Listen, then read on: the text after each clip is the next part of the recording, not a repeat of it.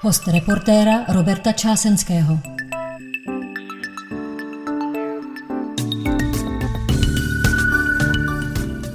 Dobrý den.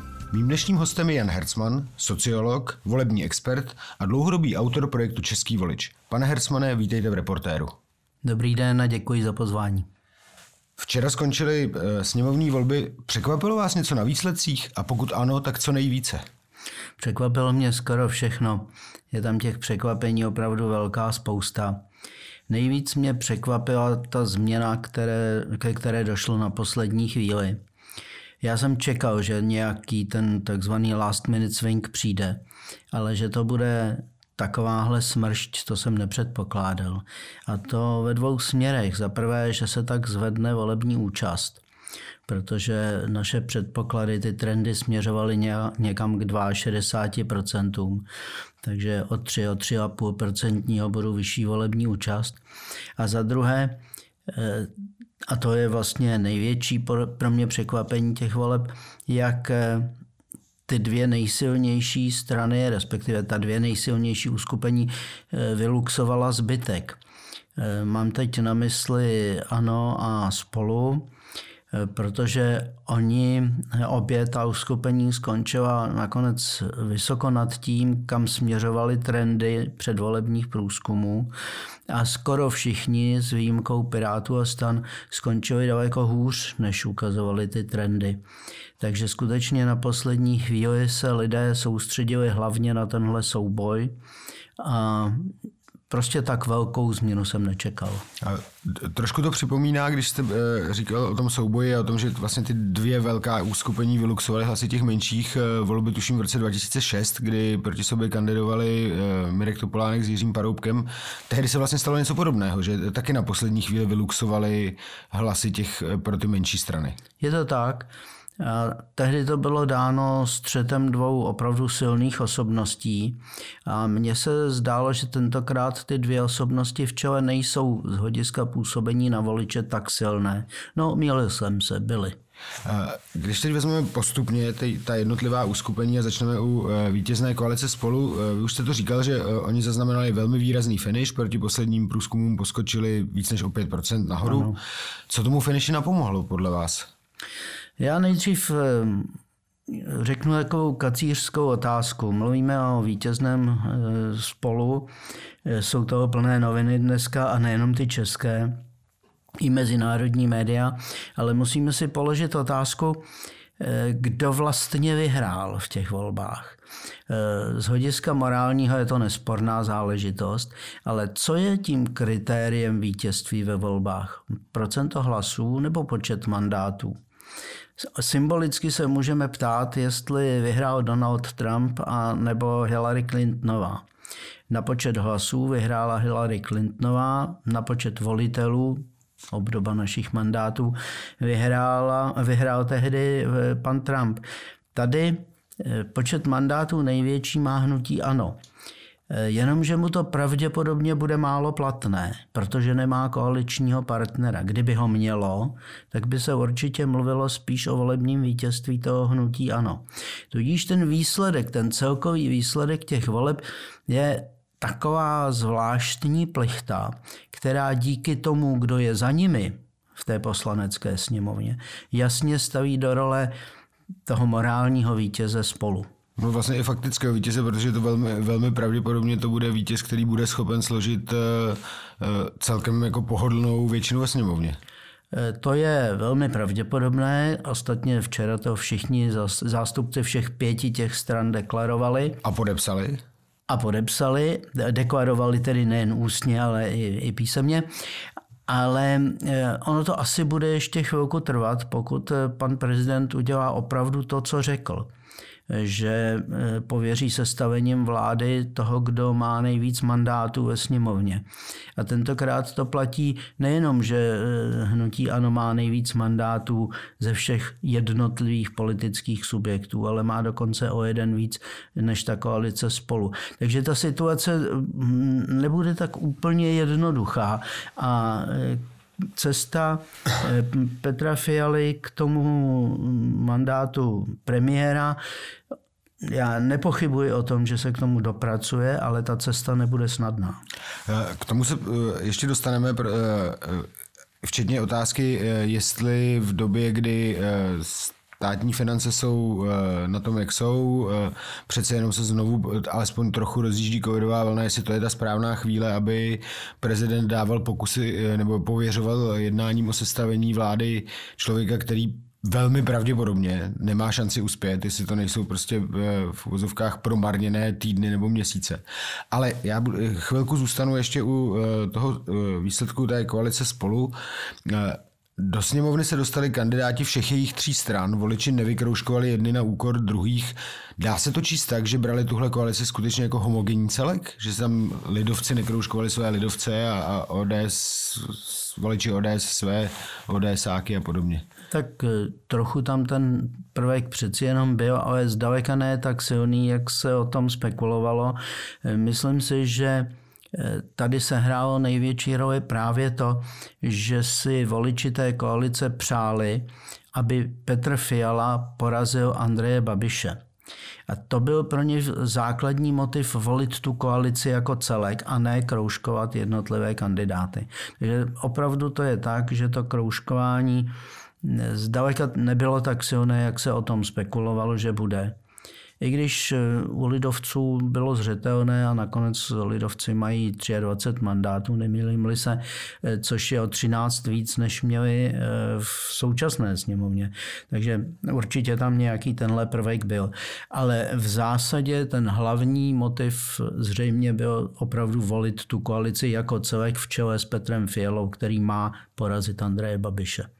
Uh což se nakonec minimálně na počet hlasů stalo. Praha posunula eh, koalici spolu k celkovému vítězství, zároveň ale tahle koalice vyhrála v sedmi dalších krajích. Eh, značí to nějaký posun celospolečenské nálady? Eh, to, že vyhrála v Praze, to je jenom malé překvapení. Spíš si myslím, že je překvapení, jak velký odstup byl v Praze mezi spolu a koalicí Pirátů a stan. Já ale nevím, jestli to opravdu znamená nějakou velkou celospolečenskou změnu, protože v řadě krajů ty výsledky byly poměrně těsné.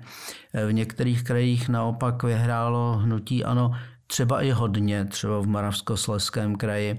Takže eh, myslím si, že to rozložení sil v tuto chvíli mezi tě, těmi dvěma subjekty je takové neustále, ne, že se to může měnit a vůbec to neříká, jak se ta situace bude dál vyvíjet. Hodně to záleží na tom, za prvé, jak se k celé té věci postaví Andrej Babiš, jestli zůstane v politice nebo z ní odejde.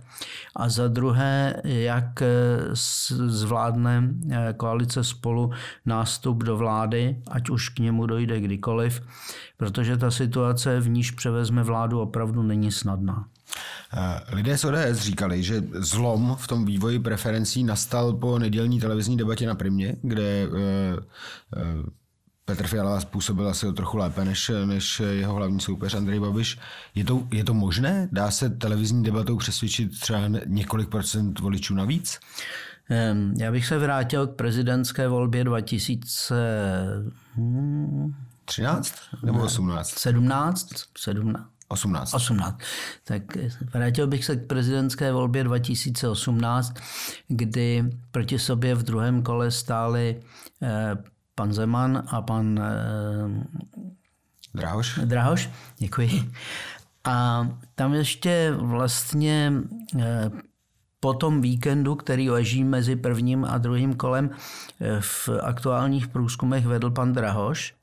A pak došlo právě na základě výsledků televizních debat ke zlomu a vyhrál Miloš Zeman. Skutečně ty televizní debaty mají jakýsi ini- mohou mít nějaký iniciační vliv a působí především emoce, které se z nich šíří. A já mám pocit, že tady v závěru volební kampaně Andrej Babiš působil nervózně a nejistě, zatímco Petr Fiala byl daleko jistější, byl v těch debatách daleko lepší než v minulosti, byl velmi dobře připraven. A k tomu se pravděpodobně přidalo ještě spousta jiných prvků. Ono sami o sobě by to ty debaty asi nezvrátily. Ale to, že spolu našlo to heslo Babišova drahota, Což bylo teda, eh, je to trošku nefér, protože eh, za měsíc to bude fialová drahota, nicméně jako eh, dlužno říct, že jako volební heslo to fungovalo nepochybně dobře. Jistě, já souhlasím s tím, že to je prostě volební heslo, ale takhle se volební kampaně vedou a hnutí ANO se nepodařilo postavit proti tomu nic úderného. Takže to je, to je další prvek, že mm, koalice spolu v těch posledních dnech vlastně měla taková to silná vyjádření, silná témata, vypadala sebevědomně a to spolu s výkony v těch debatách eh, způsobilo ten posun, ke kterému došlo a pravděpodobně to přineslo i tu voličskou mobilizaci. Právě to, že přišli lidé, kteří původně neplánovali, že budou volit a přišli volit právě koalici spolu.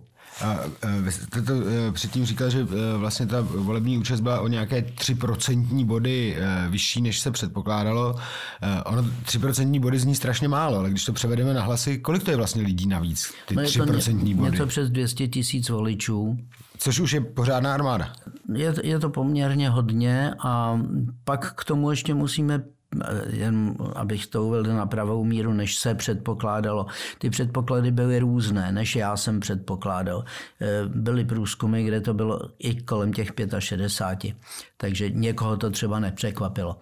Eh, a druhá věc je, že eh, se očekávalo, že se bude v tom rozhodování na poslední chvíli poměrně hodně voličů rozhodovat mezi spolu a Pirstanem. To se asi stalo a stalo se to právě ve prospěch spolu. spolu právě zřejmě v zájmu toho, aby to hnutí vyhrálo. Tak eh, tím se dostáváme vlastně úplně přirozenou cestou k té druhé koalici, eh, která možná bude taky součástí nějaké vládní uskupení, a to jsou Piráti a starostové. Eh, je 15,5% pro tuhle koalici dobrý výsledek? Není. Na jaře vyskočili na chvíli až nad 25%. Ukazuje se, že tehdy to byl spíš momentální výkyv v reakci na covidový zoufalství vlády, anebo, nebo tam byla opravdu reálná podpora, kterou postupně postráceli. Když se vrátíme trošičku zpátky v historii, tak tady opravdu dlouhou dobu existuje poptávka po nějakém politickém subjektu, který přinese změnu a bude to dělat jinak. A Piráti se dlouhou dobu jevili jako ten, kdo to může být, kdo to může zařídit. Po spojení se stanem do koalice tak se projevovala Eh, symbioza v tom, že Piráti jsou spíše městská strana, starostové a nezávislí jsou spíše venkovské nebo maloměstské uskupení, tak to vypadalo docela dobře, ale eh, to uskupení začalo dělat poměrně velké chyby ve volební kampani. A k tomu se ještě přidal fakt, že když lidé začali uvažovat o tom, koho chtějí za premiéra, tak najednou Ivan Bartoš nevypadal ani vzhledově, ani tím, že nebyl ten jediný, kdo za tu koalici mluví, jako ten, kdo má být tím premiérem. Eh, určitě je spousta lidí, kteří si ho přáli za premiéra, ale masově to tak nebylo. Eh, masově se to klonilo spíš právě k tomu Petrovi Fialovi. A nakonec se ukázalo, že v tom uskupení vlastně Piráti způsobují ten pokles, který byl dlouhodobý. A je zajímavé, že vlastně Pirstan je jediný z těch subjektů, který v těch trendech opravdu dospěl, který v závěru v těch volbách dospěl k tomu, kam ukazovali jeho trendy. To znamená, to znamená uh, postupný pokles až někam k těm 16%.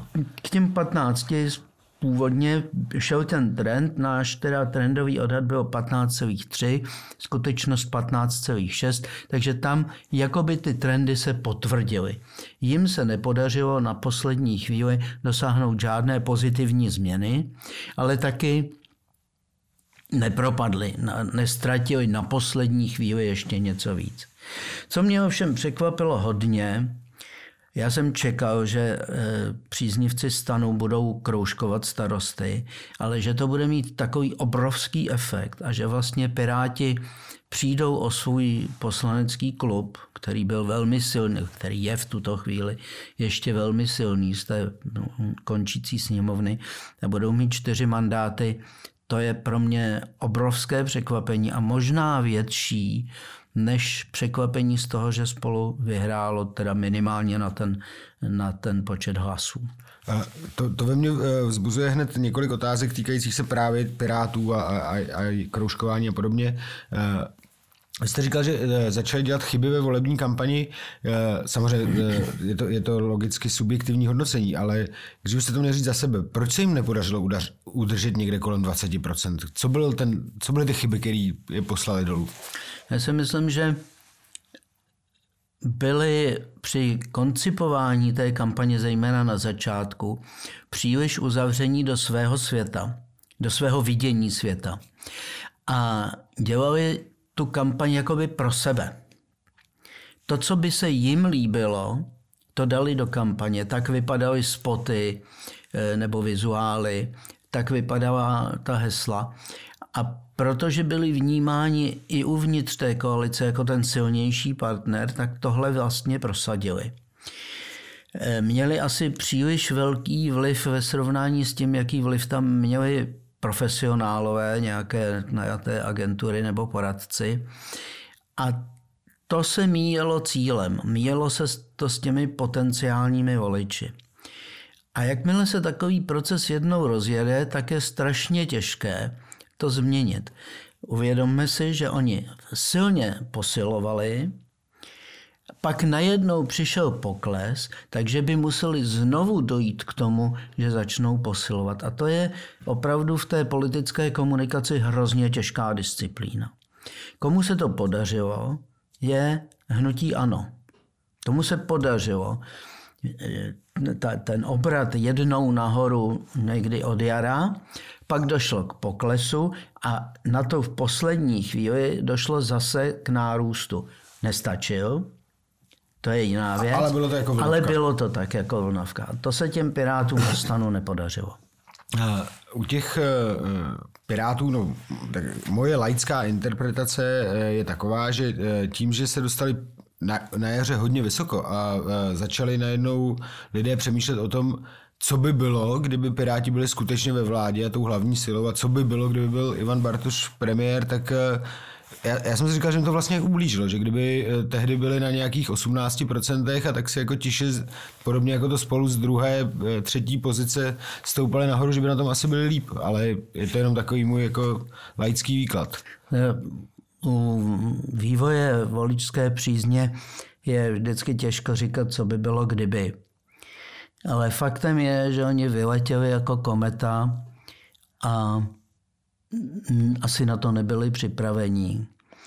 A znovu říkám, Ivan Bartoš je typologicky přijatelný pro relativně malou část veřejnosti jako premiér.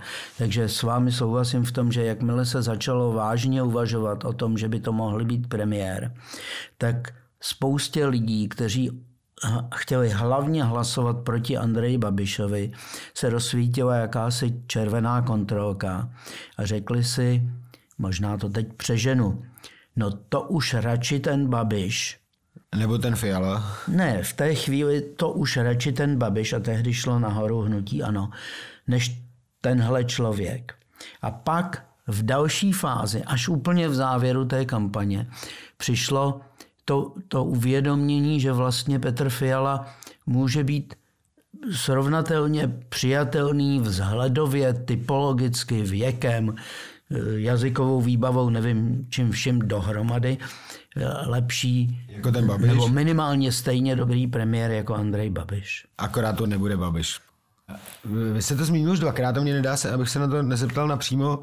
Skutečně v roce 2021 v České republice může na někoho uh, působit jako odrazujícím dojmem, že má kandidát na premiéra Dredy? Bez zesporu. Musím říct, že mě to trošku překvapuje. Bych čekal, že uh, jsme přece jenom jako, eh, řekněme, takový jako tolerantnější a, a že eh, teda to, jestli má kandidát zelený číro nebo eh, pleš, by na, že, že by nám mělo záležet na jiných věcech. Tak trochu z vás mluví pražská bublina. To asi nemůžu popřít, i když původně jsem venkovan, ale... Je, je to tak, že Nezanedbatelná část veřejnosti, a čím starší, tím větší část, si představuje premiéra jako toho člověka v saku s kravatou, eh, který má v uvozovkách řečeno normální vzhled. A vybočení z téhle normy je vnímáno jako vada. A ta skutečně skupina lidí, kteří to takhle vnímají, je poměrně velká a je to emoční záležitost. Oni o tom ani moc nepřemýšlejí, oni to tak považují jako, vnímají to jako normální. Eh, zeptám se ještě na poslední otázku týkající se Pirátů právě eh, v souvislosti s, těmi, s tím, že dospěli pouze ke čtyřem mandátům. V tomhle směru můžeme říct, že Ivan Bartoš byl trošku takový smutný hrdina těchto voleb, protože schytával eh, zřejmě největší nálož všech možných útoků a nakonec dopadl jako nějak neslavně. Udělali podle vás Piráti z jejich pohledu strategickou chybu, když se spojili ze starosty? Dopadli by samostatně líp? To je zase takové, co by bylo, kdyby. Já si myslím, že kdy, na počet mandátů by dopadly líp, protože to kroužkování by nepřišlo a mm, asi by měli někde kolem 10%, mm, možná 8-10% hlasů a to by jim přineslo dostatek mandátů. Ale je otázka, jestli právě ten, jestli by za takové situace mohl vystupovat Ivan Bartoš jako vážný kandidát na premiéra, jestli by to celé nevypadalo nějak úplně jinak, to, to silové pole, v kterém se to rozhodovalo, to je opravdu můžeme jenom spekulovat. Ale e, na začátku to byla rozhodně správná volba, spojovat se a mm, že to nakonec Pirátům teda takhle nevyšlo, no tak to je smutné a vlastně oni patří de facto k těm poraženým v těch volbách právě na ten počet mandátů v tom kritériu, které je paralelní ke kritériu počtu hlasů. Eh, já si myslím, že to pro ně bude velké poučení do budoucnosti, protože ta strana určitě kvůli tomu nezahyne. A možná bude eh, pro ně poučením i taky to, jak se má eh, na veřejnosti jednat, že úplně otevřené pirátské fórum, kde všechno je veřejné, není ta nejsprávnější výbava do politického boje. To se myslím ukazuje celkem dobře, protože eh, tím vlastně eh, zadarmo dávají munici eh, svým soupeřům, že tam si vždycky, já tak jsem to pozoroval, tak jsem vždycky našli buď soupeři, nebo ten, kdo se na chtěl navážet, pokud možno co nej, nejbláznivější výkřik a z toho začali dělat, že to je názor celé pirátské a, strany. A tak se to skutečně v politické kampani dělá. Na druhé straně mm, oni myslím, Piráti trpěli eh, systematickými, velmi tvrdými útoky Andreje Babiše. A je otázka, jestli nebyla Babišova chyba, že se tak strašně moc soustředěval na ně. A mezi tím mu za zády vyrostl Fiala, který ho nakonec Přesně přerostl. tak. Eh, já jsem ten pocit měl, eh, že, eh, ale zároveň jsem měl pocit, že to vlastně pro Andreje Babiše byl nástroj, jak, jak se snaží mobilizovat voliče, jak se snaží, tak jak byste to říkal, hrát na strunu těch, pro které je dredatý premiér jako nepřed, nepřijatelný což jsou většinou starší lidé, a, a že vlastně tohle je způsob, jak, jak on se snaží zmobilizovat voliče, kteří by pro něj třeba jinak hlasovat nešli. Tak můžeme jenom spekulovat, co bylo cílem, proč to takhle Andrej Babiš dělal. E, možná, že součástí toho uvažování bylo, že si před, neuměl představit, že by spolu vyrostlo takhle moc e, nahoru a že měl představu, že přece jenom bude skládat eh, vládní koalici s ODSkou. No a proto na ní tolik neútočil. A nakonec se ukázalo, že vlastně to je ten moment, který mu zlomil vás. Když teď zůstaneme chvíli u hnutí ano, tak to od minulých voleb ztratilo jen asi 40 tisíc hlasů. Není to vlastně úspěch vzhledem k tomu, co ta vláda eh, předváděla nebo respektive nepředváděla? Já bych řekl, že jako zahrát 27% po tom výkonu, co jsme viděli, je vlastně jako fantastický výsledek na tu bídu. Já si taky myslím, že vlastně hnutí ano dosáhlo velmi dobrého výsledku a ukázalo, že umí vést kampaň přes tu chybu, kterou jsem uvedl před chvílí. A to, že ztratilo v absolutních počtech jenom vlastně desítky tisíc hlasů, to je taky velký úspěch. Že při té velké volební účasti se to víc naředilo a vyšlo to na nižší procento než eh, v tom roce 2017, to je fakt. Ale každopádně je to, teď, teď to vypadá, jako kdyby mělo být odepsané hnutí ano. A já bych před tímhle názorem varoval. Myslím si, že to je opravdu velmi silné politické uskupení, které se z toho úderu, z toho pravého háku nějakým způsobem otřepe a půjde dál. A určitě bude hrát na české politické scéně velmi významnou roli i poté, co nakonec tady bude vytvořena nějaká vládní koalice na bázi těch pěti subjektů, které vlastně eh, v uvozovkách řečeno spolu kamarádí. Kdyby to nebyl Andrej Babiš, tak bychom si mohli myslet, že odejde z politiky, protože ještě před třema dny v hlasitě vykřikoval do všech televizních kamer, že než aby byl v opozici, to radši půjde pryč. Jenže je to Andrej Babiš, takže eh, musíme brát jeho výroky eh, s rezervou. Zkuste si typnout. A chápu, že to není nic jiného než čistý typ, protože eh, jako do hlavy mu nikdo nevidíme. Eh, zůstanete se v té poslanecké sněmovně, i když nebude ve vládě, nebo ne? Já si myslím, že to hodně souvisí s tím, jestli eh, chce anebo nechce zkusit prezidentskou volbu. Myslím si, že pokud chce zkusit prezidentskou volbu, tak odejde ze sněmovny a bude se připravovat vysloveně na, na tu přímou volbu prezidenta republiky. Jestliže eh, tohle není jeho hlavní plán, tak asi v té poslanecké sněmovně zůstane. Asi bude předsedou klubu, aby měl právo přednostního vystoupení a eh, povede tu stranu vlastně principiálně dál, jako ji vedl doteď. Takže tahle výhybka na které se neumím rozhodnout. Ještě tam může hrát taky trošku roli poslanecká imunita, protože eh, že připomeňme, že panu premiérovi stále běží nějaký kauzy a Poslanecká, Poslanecká imunita, ne, to, to s váma nesouhlasím, to hrát roli nebude, protože tahle sněmovna, kde má e, ta demokratický blok 108 tak hlasů, tak ho za všech okolností vydá. A musím říct, aby to neznělo jako proti Babišovsky nebo, nebo naopak proti Fialovsky nebo jakkoliv. E, myslím si, že tato sněmovna vydá každého, k policejnímu stíhání, eh, pokud včetně, to... Včetně té, těch členů té, té většiny. Kohokoliv, kohokoliv, protože prostě to je pro ně etický imperativ. A jenom kdyby to bylo nějaké skutečně na první pohled politické stíhání, tak možná. které nepředpokládám, tak tam by možná zatáhli za brzdu, ale jinak eh, tato sněmovna nebude své poslance a poslankyně v žádném případě před policií chránit. Ja.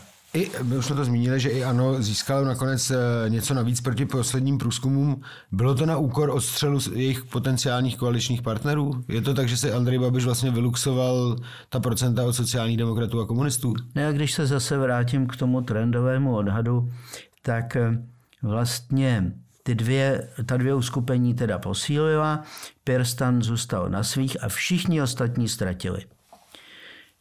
Od zhora dolů. Od, nejvíc ztratilo SPD a podle mého názoru právě ano vyluxovalo a taky ta, ta retorika v posledních týdnech, nejenom dnech, šla tím směrem, aby příznivci SPD mohli volit eh, hnutí ANO. To znamená protievropská, taková národovecká. Protiimigrační, národovecká je asi to dobré slovo, protibruselská. Eh, vyluxovali určitě část příznivců sociální demokracie. až se bude mluvit o tom, jak zase selhaly průzkumy veřejného mínění, tak eh, by bylo dobře si uvědomit, že ty průzkumy říkaly, že tady je, jsou čtyři subjekty, které se pohybují kolem pětiprocentní hranice. A teď některé říkali, že silnější je ten a jiné, že silnější je onen, ale všechno to bylo do 6% a řekněme od 4 nebo v případě triklory od 3,5 a skutečně ty strany tak, tak dopadly. Akorát všechny procento Akorát všechny šly níž. A ta, tam jsou vlastně dva důvody. První důvod je to naředění těch hlasů, e, protože prostě se přišlo to vypočítává z většího základu, přišlo víc lidí. A druhý důvod je, že hnutí ANO je luxovalo.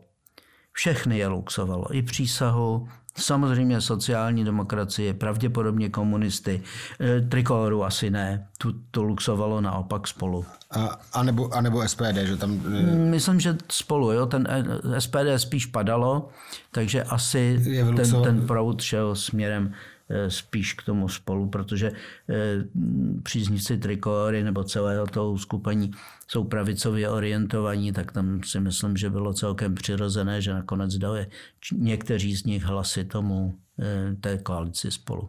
Eh, možná poslední otázka eh, tady na ANO, výsledek a jeho partnery. Andrej Babiš se rozhodl kandidovat v Ústí, kam se vlastně jako první zamířil Ivan Bartoš do Ústeckého kraje. Zároveň Ústecký kraj byl vždycky velkou zásobárnou hlasů pro komunisty a sociální demokraty. Byla to od, ba, od Babiše chyba? Že, ne, ne, ne. Že, eh, si tím, že tím tam vlastně jako poluxoval a poslal je mimo sněmovnu? Ehm, tohle asi nemohl tušit, že k tomu dojde. On potřeboval porazit na hlavu Ivana Bartoše v přímém souboji. Což se stalo. Což se stalo. A opravdu, jako, jak se říká, oparník. Podle mého názoru byly dva kraje, kde to bylo klíčové, jak to dopadne pro ten celkový výsledek. Jedno je Praha, o tom už jsme mluvili, 70% účast, úžasný výsledek koalice spolu, daleko lepší, než se čekalo ve srovnání s Piráty. Tady, tady jako ty Piráti se čekalo, že na tom, pardon, Pirstan, že na tom budou lépe. Takže to je jeden z těch jaksi krajských důvodů toho, jak to celkově dopadlo. A druhý je Jihomoravský kraj.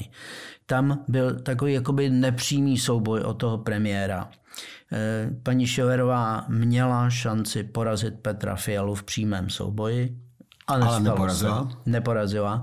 Naopak Petr Fiala vyhrál to hnutí spolu. Tak ale on, on v čele kandidátky? Ale on v čele kandidátky e, o pět bodů porazil Alenu Schillerovou. A to je, Získal to, spoustu preferenčních hlasů, řekněme. Že... To, to, je, to je jiná kapitola, ale v tom rozložení sil mezi stranami se ukázalo, že prostě ano, válcuje Piráty se stanem, symbolicky v tom ústeckém kraji, ale současně v Praze a v Jihomoravském kraji se ukázalo, že, že spolu válcuje ty ostatní, zejména teda převálcovalo to hnutí, ano. Takže tady si myslím, že jsou Samozřejmě každý kraj je důležitý, každý hlas je důležitý, ale tady si myslím, že jsou ty tři body, kde vlastně se rozhodlo o tom, jak ta mapa vypadá. Tak eh, my jsme eh, se už o tom malinko zmínili a nebudeme se SPD věnovat eh, zbytečně dlouho. Nicméně, je jejich výsledek pod 10% zklamání? Tak symbolicky je to zklamání. Na druhé straně v absolutních počtech ztratili poměrně málo, tuším taky 40 tisíc hlasů. Eh, pro ně musí být zklamání, že v této sněmovně budou mít pravděpodobně velice malý hlas. Eh, nikdo s nimi nebude chtít hrát, asi budou trochu ostrakizovaní v té sněmovně. Teď je vlastně nebude potřebovat ani hnutí ANO. Které s nimi eh, rádo, rádo vyřizovalo, řekněme, ty špinavější část své agendy. V je to tak, jako v té politice prostě musíte hrát s tím, kdo je k dispozici, ale teď je nikdo potřebovat nebude. V tomto směru eh, to je nepříjemnost, ale na druhé straně Eh, udrželi si poměrně silnou pozici, udrželi si velmi slušný počet mandátů, politicky se s nimi rozhodně musí počítat a Tomio Okamura asi je zklamaný, ale nemůže být nešťastný. Pojďme se dostat ještě k jedné, k jedné části těch volebních výsledků. Pokud jsem to dobře počítal a taky poslouchal včera eh, z televize, tak eh, zhruba milion hlasů eh, dostali strany, které se nedostaly do sněmovny. Byl už, bylo už někdy v minulosti tolik voličů mimo hru? Ne, je to absolutně nejvyšší podíl. Je to téměř pětina, tuším 19,9% hlasů, které takzvaně propadly. A to je řekl bych, smutná stránka na výsledcích těch voleb. Není to dobře, protože to s největší pravděpodobností povede k tomu, že v budoucnosti budou lidé daleko více tendovat k tomu, aby volili ty nejsilnější. A ta malá uskupení budou mít velice těžkou cestu do sněmovny. My tam teď eh, vlastně budeme mít sedm subjektů. Není to tak, že čtyři, tak jak to vypadá ve výsledcích voleb, bude tam sedm politických subjektů. Já si myslím, že by vůbec nebylo od věci, aby eh, v některé z příštích sněmoven byla nějak zastoupená skutečná levice, teď nemyslím ani Piráty, což je své rázná levice, ani hnutí ano. Které, které, které bude levice nebo pravice podle toho, jak se bude zrovna pracuje hodit. s levicovým voličem, ale jako programově to levicová strana ní. Takže to by asi mělo být. Na té levici dojde určitě k nějakým změnám, k nějaké restrukturalizaci, ale právě díky téhle zkušenosti to, co vznikne, ať to bude cokoliv, bude mít těžkou cestu do té poslanecké sněmovny. A je, je to svým způsobem zklamání, prostě pětina hlasů e, není vzata v úvahu e, při tom rozhodování v poslanecké sněmovně, to je opravdu hodně. Bývalo to tak 12%. No, ono je to vlastně e, ve srovnání s minulými volbami, kdy e, tam byly tři strany kolem 5% a všechny tam nakonec těsně prolezly. Ano. Že se nemýlím, to bylo 6, 5, 3, 5, 1 nebo něco takového. Ano, ano. Tak tentokrát eh, tam byly taky tři, možná čtyři, pokud eh, někdo počítal i trikoloru. A naopak všechny relativně těsně neprolezli, že? 4-6, no 4-6 a, 4, no, a komunisti 3-9. Komunisti neprolezli Komunisti 3-6, takže komunisti jako hodně. Musím říct, že několikery volby po sobě se čekalo na to, až komunisti nepřekročí pětiprocentní hranici a vypadnou z poslanecké sněmovny, tak teď k tomu konečně došlo a došlo k tomu jako o hodně relativně. Jo? To, to nebylo o kousek do pěti, ale bylo to řádově tři a půl. To znamená, že skutečně ta komunistická strana, promiňte mi za výraz, dostala na frak. Ale v případě ČSSD a e, přísahy, tak to byla tak trochu jako schoda okolností, protože kdyby ta účast nebyla tak vysoká, tak, tak by, by to bylo možná, možná.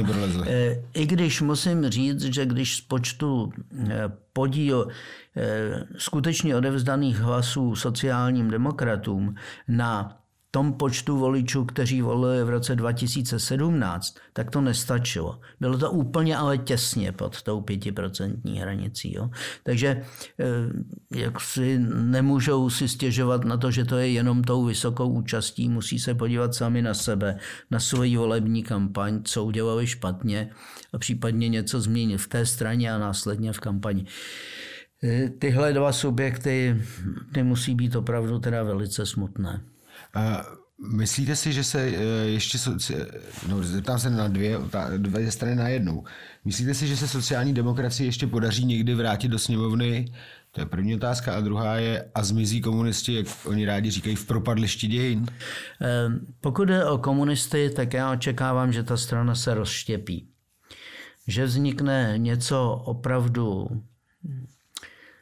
tradičního, konzervativního, možná až stalinského. Já jsem si chtěl taky, jako solidní stalinisti.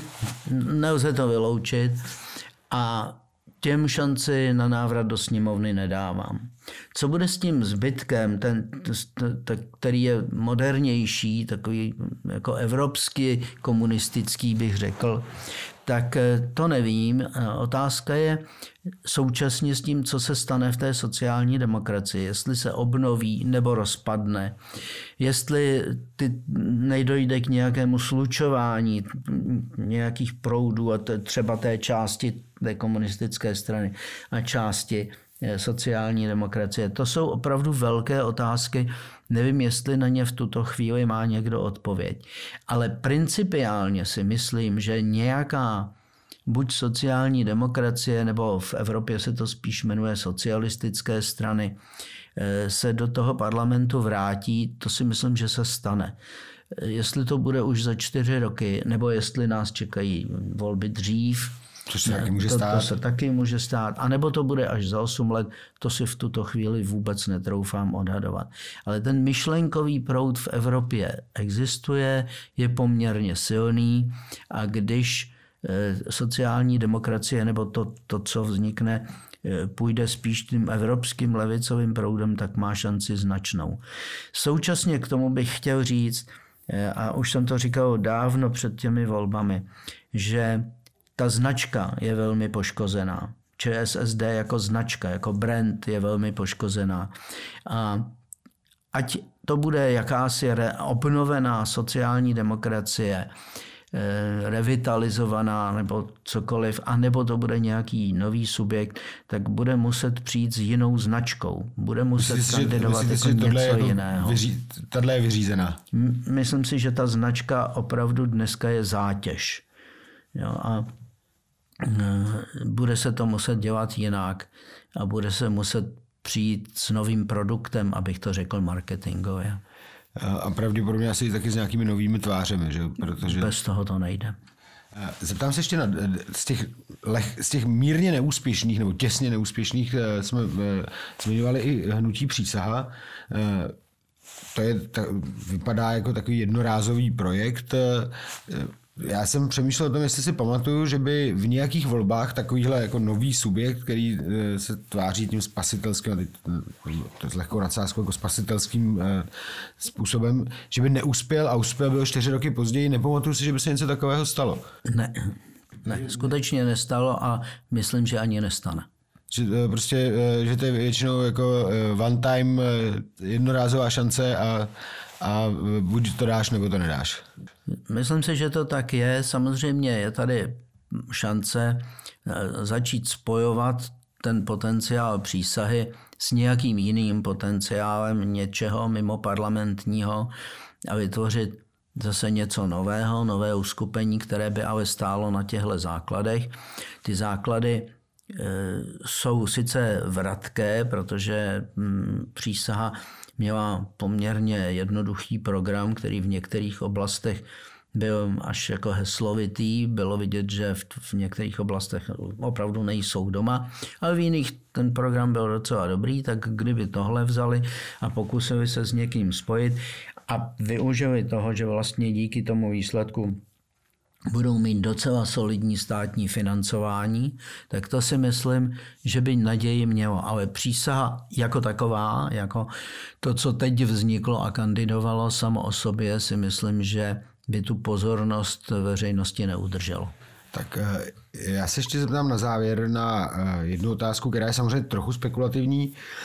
Nicméně, eh, včera volební štáb eh, tady, toho vítězné koalice byl, tady, byl tady hned vedle.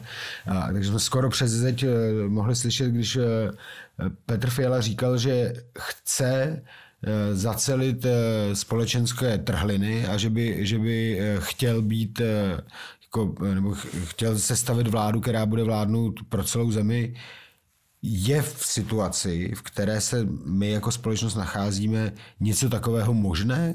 Může se to aspoň trošku, ne, nemyslím, že se budeme jako všichni objímat, ale může se to ostrý rozdělení aspoň trochu jako snížit? Já myslím, že může. Petr Fiala včera předvedl skutečně státnický projev. Ehm, až ho budou rozebírat, tak v něm najdou určitě chyby,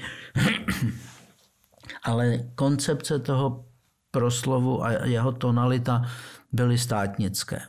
A on má příležitost zacelovat ty mezery eh, tím, že třeba nabídne hnutí ano nějakou důstojnou roli buď hned, anebo poté, co eh, pan prezident a pan Babiš vyzkouší, jestli by přeci jenom se nepodařilo eh, vytvořit nějakou vládu s Andrejem Babišem v čele.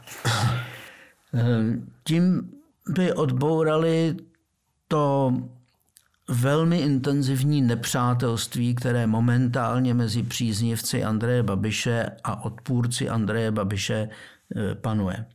A je to opravdu hodně osobní. Zdaleko, daleko méně je to nepřátelství mezi voliči ano a nevoliči ano. Je to, je to osobní. Týká se to Andreje Babiše. Eh, druhý člověk, který má příležitost to eh, překonat, je právě Andrej Babiš. Nějakým krokem stranou, nějakým vstřícným gestem, nějakou dohodou eh, s tím, s tím vítězným uskupením, taky by to mohlo pomoct. Historie je to vždycky tak, že zasypávání těchto příkopů trvá nějakou dobu. To není úloha na jedno odpoledne. To potrvá léta. Ale jestliže se podaří tady vytvořit stabilní vládu, která povládne čtyři roky a zvládnout ty covidové a ekonomické, možná bych dneska měl říkat spíš ekonomické a covidové eh, výzvy, které před eh, tou společností stojí, tak by mohlo se mírně otupit to nepřátelství. Hrozně ale záleží na tom, jak se bude vyvíjet prezidentská volba. Protože eh, tam buď budou vykopány příkopy nové. A, a třeba ještě hlubší. Nebo od, ob, obnoveny ty příkopy, které eh, oddělují příznivce eh, Miloše Zemana a odpůrce Miloše Zemana mohou být i hlubší, a nebo se to podaří nějakým způsobem přeci jenom převést do roviny sice politického soupeření, klidně i tvrdého politického soupeření, ale ne střetu na život a na smrt. Takže ano, Petr Fiala má šanci, ale sám to nedokáže. Záleží na tom, jak se k tomu bude stavět eh, hnutí ANO a jak bude probíhat ta prezidentská volba. Tak eh, po té prezidentské volbě, až, ať, ať už bude kdykoliv a ať už dopadne jakkoliv, si vás dovolím zase pozvat, aby jsme eh, po, probrali její výsledek. Eh, moc vám děkuji za to, že jsem s vámi mohl rozebrat výsledek těch současných voleb. Já bych si osobně přál, aby když jsme se byli o těch příkopech, aby se podařilo je udělat alespoň něco málo méně hlubší, protože to vlastně není úplně příjemná eh, situace eh, pro život. Eh, ještě jednou děkuju a mým hostem byl Jan Hercman. Ještě jednou děkuji za pozvání a přeji hezký den.